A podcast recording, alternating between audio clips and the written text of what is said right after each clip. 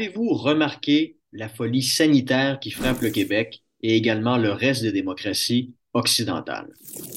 À lire les nouvelles, je suis sûr que vous avez l'impression que tout autour de vous menace de vous tuer. Quel étrange revirement de situation par rapport au monde de nos grands-parents qui, à une certaine époque, n'ont pas hésité à risquer leur vie pour lutter contre l'oppression. Ceux qui n'ont pas eu la chance de revenir vivants de Juno Beach, du bocage normand ou des rives de l'Escaut doivent aujourd'hui se retourner dans leur tombe à la vue de leurs petits ou de leurs arrière-petits-enfants qui ont aujourd'hui peur de leur ombre et qui sont prêts à toutes les compromissions possibles pour rester en vie. Qu'est-ce qui explique cette peur viscérale de tout ce qui est risqué? D'un virus somme tout bénin, de la pollution dans les sociétés où l'air que vous respirez n'a nul égal ailleurs dans le monde en matière de qualité.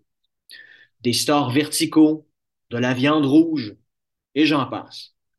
C'est une question qui me tracasse l'esprit depuis plusieurs mois déjà et je crois avoir trouvé une réponse. Libre à vous maintenant de la juger satisfaisante ou non.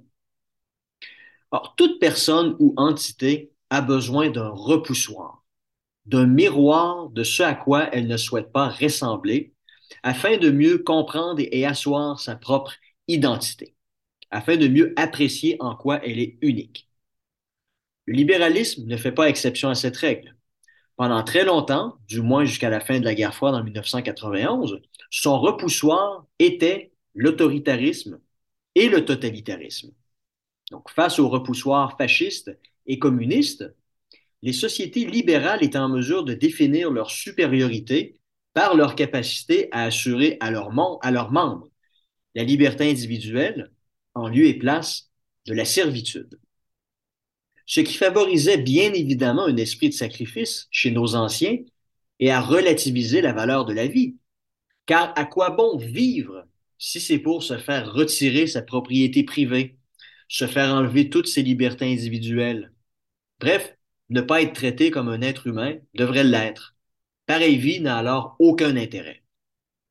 Or, avec la fin de la guerre froide et l'effondrement du communisme, le libéralisme a perdu son repoussoir et a dû s'en trouver un autre. Je vous le demande, quels événements ont permis aux sociétés libérales à cette époque de se distinguer par rapport à un nouveau mal absolu? Les États faillis où les gens étaient massacrés. Somalie, Rwanda, Bosnie-Herzégovine furent des électrochocs. Notre différence par rapport à ces pays s'est alors établie sur la capacité des sociétés libérales et démocratiques à garantir la survie de leurs citoyens. C'est ainsi que l'ère de la biopolitique s'est instaurée chez nous et ce qui explique pourquoi nous sommes aujourd'hui si obnubilés par la peur, la peur de la mort. Cela a des impacts considérables qu'on en a pu apprécier pleinement pendant la pandémie, et le plus important étant un renversement de notre relation avec l'État. Si à l'époque où nous, nous nous pensions comme des sociétés déterminées d'abord et avant tout par le respect des libertés individuelles, ce n'est plus le cas aujourd'hui. La priorité de l'État est désormais pensé comme étant son obligation à assurer notre survie, et ce, à tout prix, même au prix de brimer notre liberté individuelle par le biais de mesures complètement disproportionnées. Mais on l'accepte, car mentalement, notre priorité n'est plus d'être libre, mais de vivre une journée de plus. Même si cette vie implique de devoir rester enfermé chez soi et de nous priver d'une vie sociale. En raison de cela, les sociétés occidentales deviennent paradoxalement de moins en moins libérales.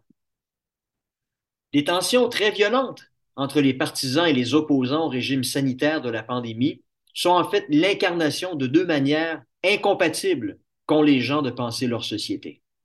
Donc, d'un côté, vous avez les gens qui ont embrassé l'idée qu'il faille éviter la mort à tout prix, et d'un autre côté, les gens qui conçoivent leur société comme le faisaient leurs parents et leurs grands-parents, à savoir un ordre politique qui doit favoriser à tout prix leur liberté individuelle et qui s'oppose à toute tentation autoritaire de la part de l'État.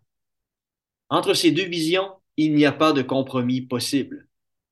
Or, À l'heure où la nouvelle menace d'un apocalypse environnemental menaçant d'éradiquer toute la vie sur la planète commence à émerger, on doit s'attendre à voir se continuer cette violence politique et la volonté des sanitaristes de continuer à imposer des mesures leur permettant de continuer à vivre.